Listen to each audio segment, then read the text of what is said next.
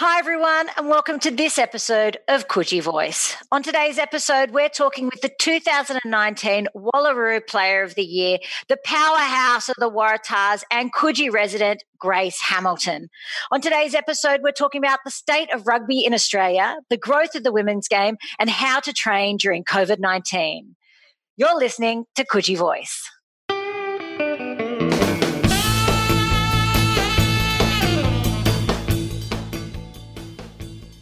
Exposure and support around the country has been phenomenal from like the grassroots level up. But having that as a choice, I think, of sports in schools is something that I think will really enhance the game and enhance participation among girls as well. and it's hard because they, they want to be good academically and they want to be good as a sport and and it's something that I've seen it's it's difficult like some boys will come to me at school and just want to chat to me about normal life because the pressures that they're having at home and on the sporting field is something that they they take home with them and they live with that kind of angst every day but for me, growing up, I think the best thing for me was like at school, I just tried everything. And you tried dip your toes in every single sport and every opportunity you have and you learn different things and you realize what kind of really what you want to do.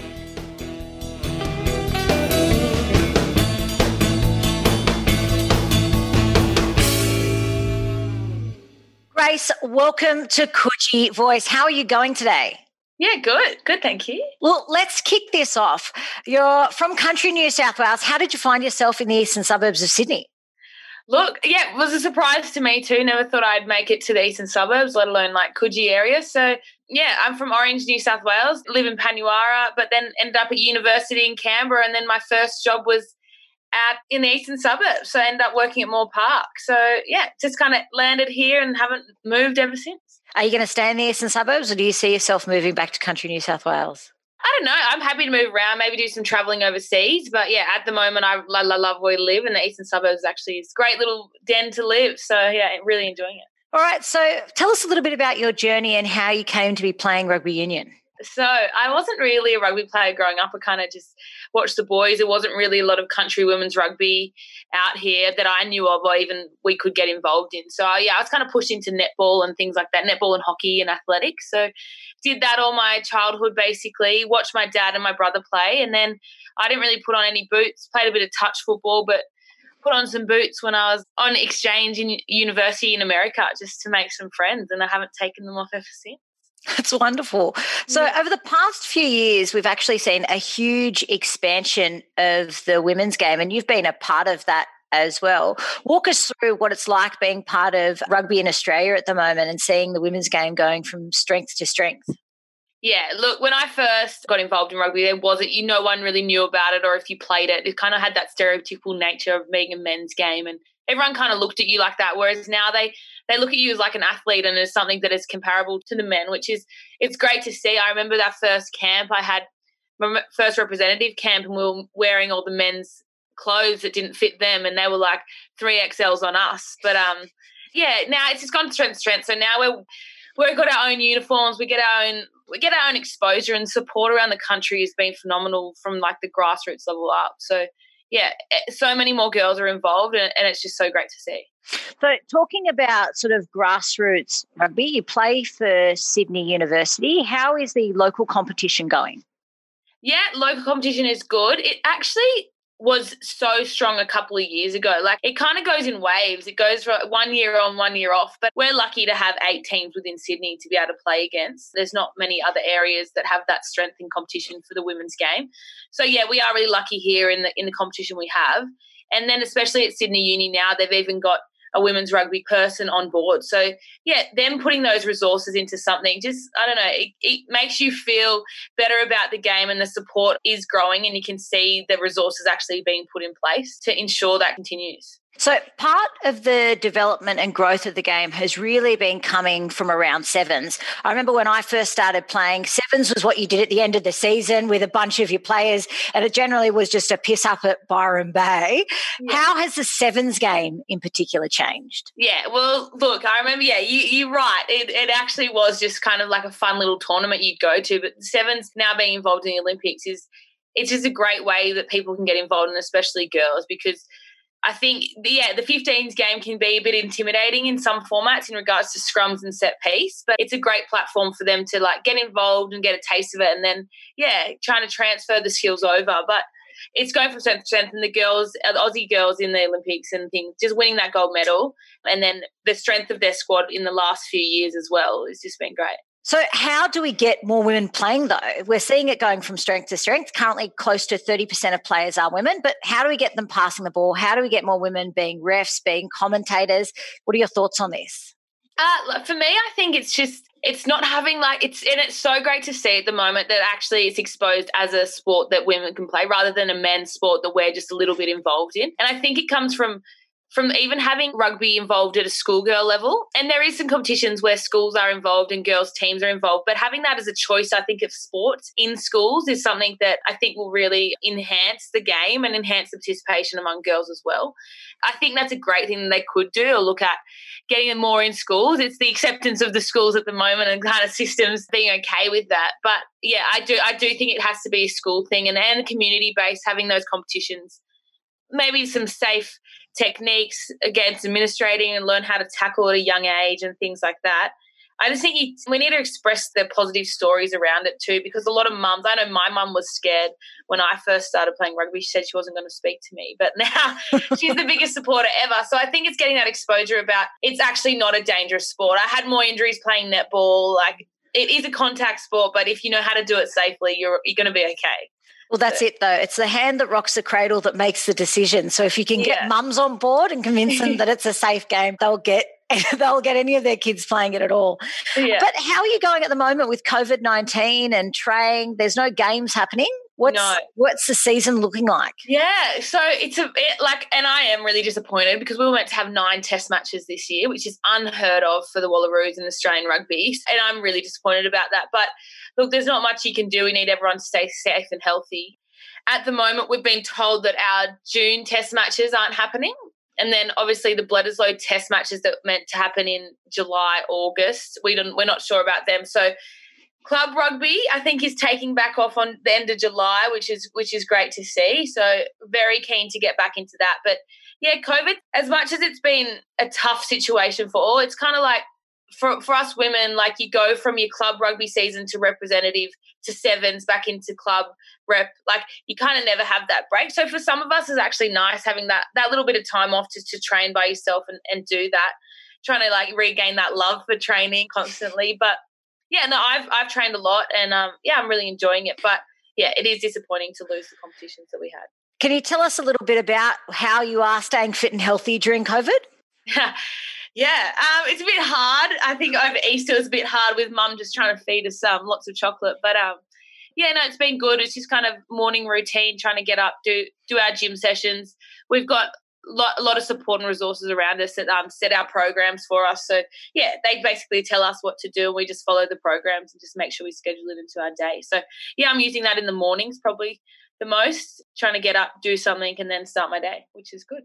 That's wonderful to hear. Rugby Australia has been in the media quite a fair bit recently. You're in the thick of it. What are your thoughts on the current state of rugby in Australia?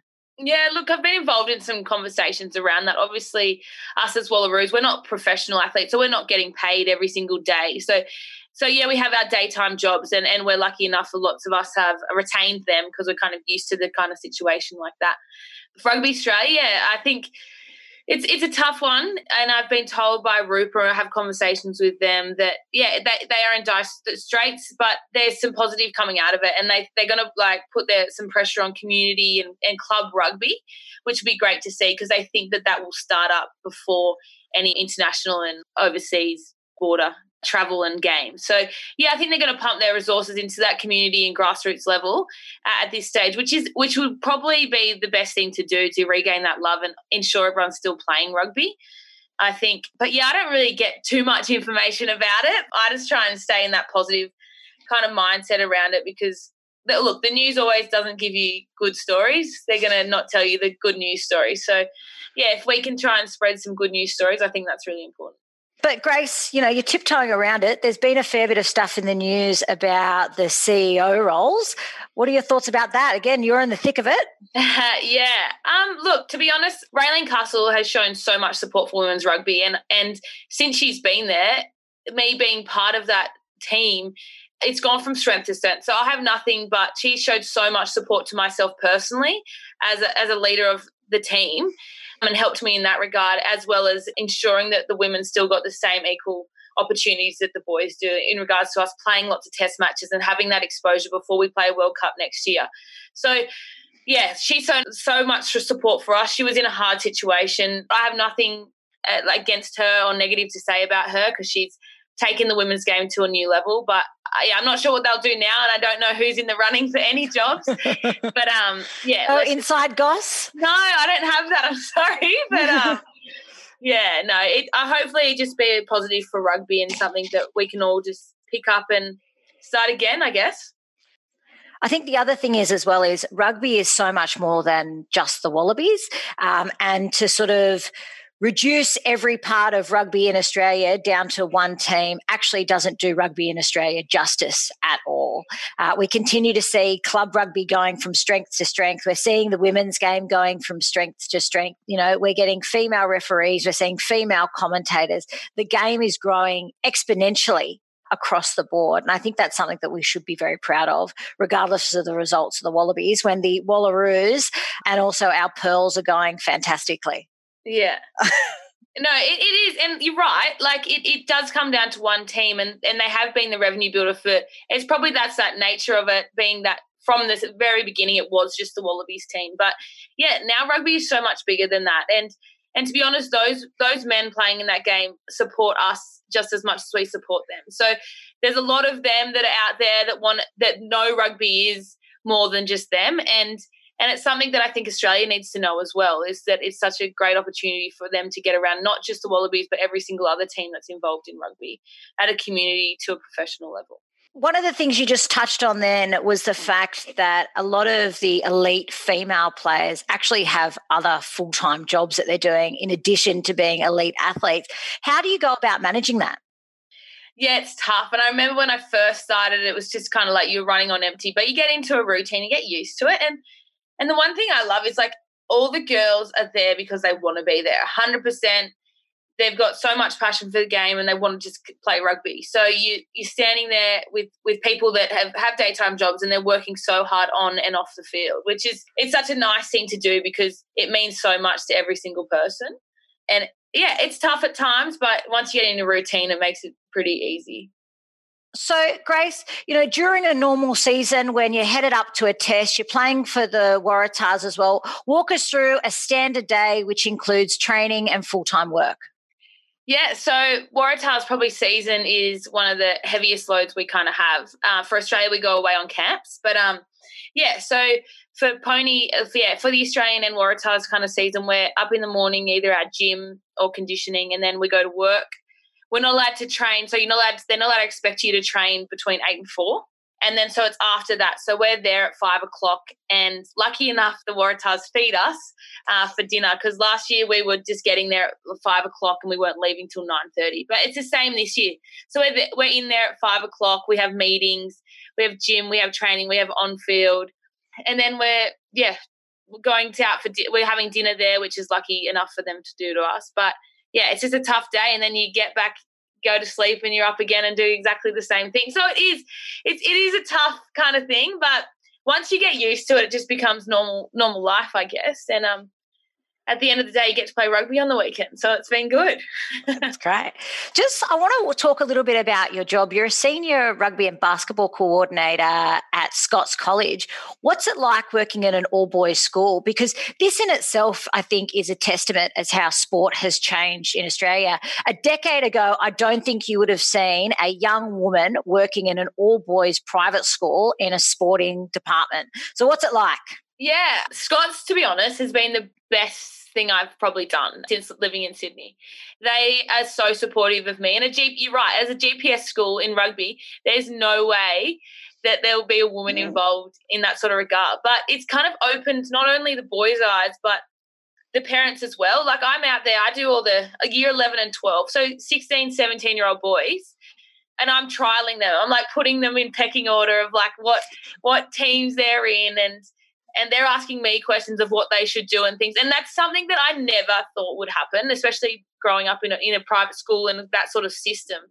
But it's so nice to see, and and now I'm uh, yeah I'm coaching them, we're helping them, and both their parents are sending me messages of support. And last year when we played at North Sydney, I had my whole year 12 team from the rugby come and watch me play. And and I like that is unbelievable. And the support that they show me in that school and that community is so great.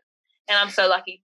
That's wonderful. Now, Grace, you've also been quite vocal regarding mental health and, in particular, youth mental health, as you've recognised the amount of pressure that young kids are under. Can you tell us a little bit about that? Yeah, uh, look, I think um, that's a tough one. And especially being at a, a very heavily sports school, there's so much pressure on kids to do well. And it's not only just from themselves, but you see the parents that come in and put the pressure on the kids as well and, and it's hard because they, they want to be good academically and they want to be good as a sport and and it's something that I've seen. It's it's difficult like some boys will come to me at school just want to chat to me about normal life because the pressures that they're having at home and on the sporting field is something that they yeah they take home with them and they live with that kind of angst every day. But for me growing up i think the best thing for me was like at school i just tried everything and you tried dip your toes in every single sport and every opportunity you have and you learn different things and you realize what kind of really what you want to do. And and I say that to them, I'm like, don't put too much pressure on you making the 16 A's or something like that. Like in 10 years this won't matter that much for you but but they can't see past that so i think it's just more about that education about about how to manage with those stresses and and deal with that that life situations is something that we need to implement so grace where to from here where is Grace? what's grace hamilton's next steps Our next steps is trying to build. We have a World Cup next year for Australia, so it's just trying to keep all the girls motivated. At the moment, like uh, twice a week, I'm doing. We're doing like Zoom calls with with like four or five girls from the squad just to get their insights, their goals, how they're going, just touch base with everyone in these times. But yeah, just keep that motivation, get that participation still growing, and ensure that like we're in a better place at the end of this. That every single person or player is in a better space, like mentally and physically, at the end of all of this, and just be there to support everyone. And hopefully, we get some test matches at the end of this year, some club rugby in July, August. But yeah, just fingers crossed. There's so much unknown now, but um, yeah, just trying to ensure that everyone's safe and healthy. Now, Grace, I got a little bit of a controversial question for you. I know you played for Sydney University, so did I. Last year, Randwick Rugby secured an international test against Argentina. Why do you think that Sydney University has never been able to secure such an international test match? Yeah, well, twice. I don't know. I don't. They might be too good for it. No, I'm kidding. I have no idea. I don't know why they can't do that. We always have to. Tra- they always have to travel to play those games. So I'm not sure, but hopefully we can get one on the cards. Maybe can, that can be the next push. That a touring team brings a men and women's team over and we can all play. Yeah. So, Grace, before I let you go, there's three tough questions that we ask everyone. You've got to tell us what's your best beach or favourite beach in the eastern suburbs, where can you get the best coffee, and where sells the best hamburgers? Okay. My favourite beach, I reckon the east. Oh, that's tough. I think Tamarama.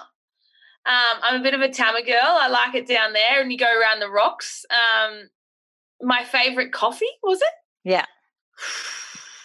I'm I'm a sucker. I live right next to like Bake Bar and um, Sugar Baby, so um yeah, probably Bake Bar. Um, standard. Everyone probably says that around there. and then what was the other one? Best burger. So if you're going to have a binge and buy a burger, where would you be getting it from? Oh, out of the blue on Clovelly Road. Okay. Well, Grace, thank you for joining us on Coogee Voice. Anytime. How good's this?